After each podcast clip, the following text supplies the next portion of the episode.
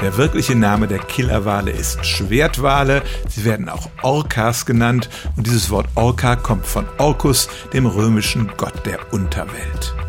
Und tatsächlich sind diese Meeresbewohner, die zu den Delfinen gehören, ziemlich brutale Killer. Sie fressen nicht nur Fische, sondern auch Robben und Delfine und manchmal machen sie sich sogar im Rudel an riesige Blau- und Pottwale ran. Sie jagen immer in der Gruppe und entwickeln dabei ausgefeilte Jagdtechniken, denn es handelt sich um sehr schlaue Tiere.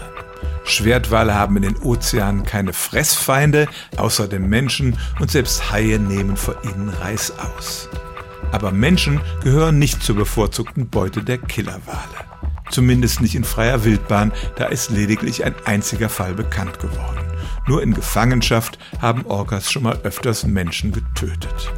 Und deswegen muss sich eigentlich kein Mensch, der im Meer schwimmt, vor einem Orca fürchten. Stellen auch Sie Ihre alltäglichste Frage unter stimmt's.radio1.de.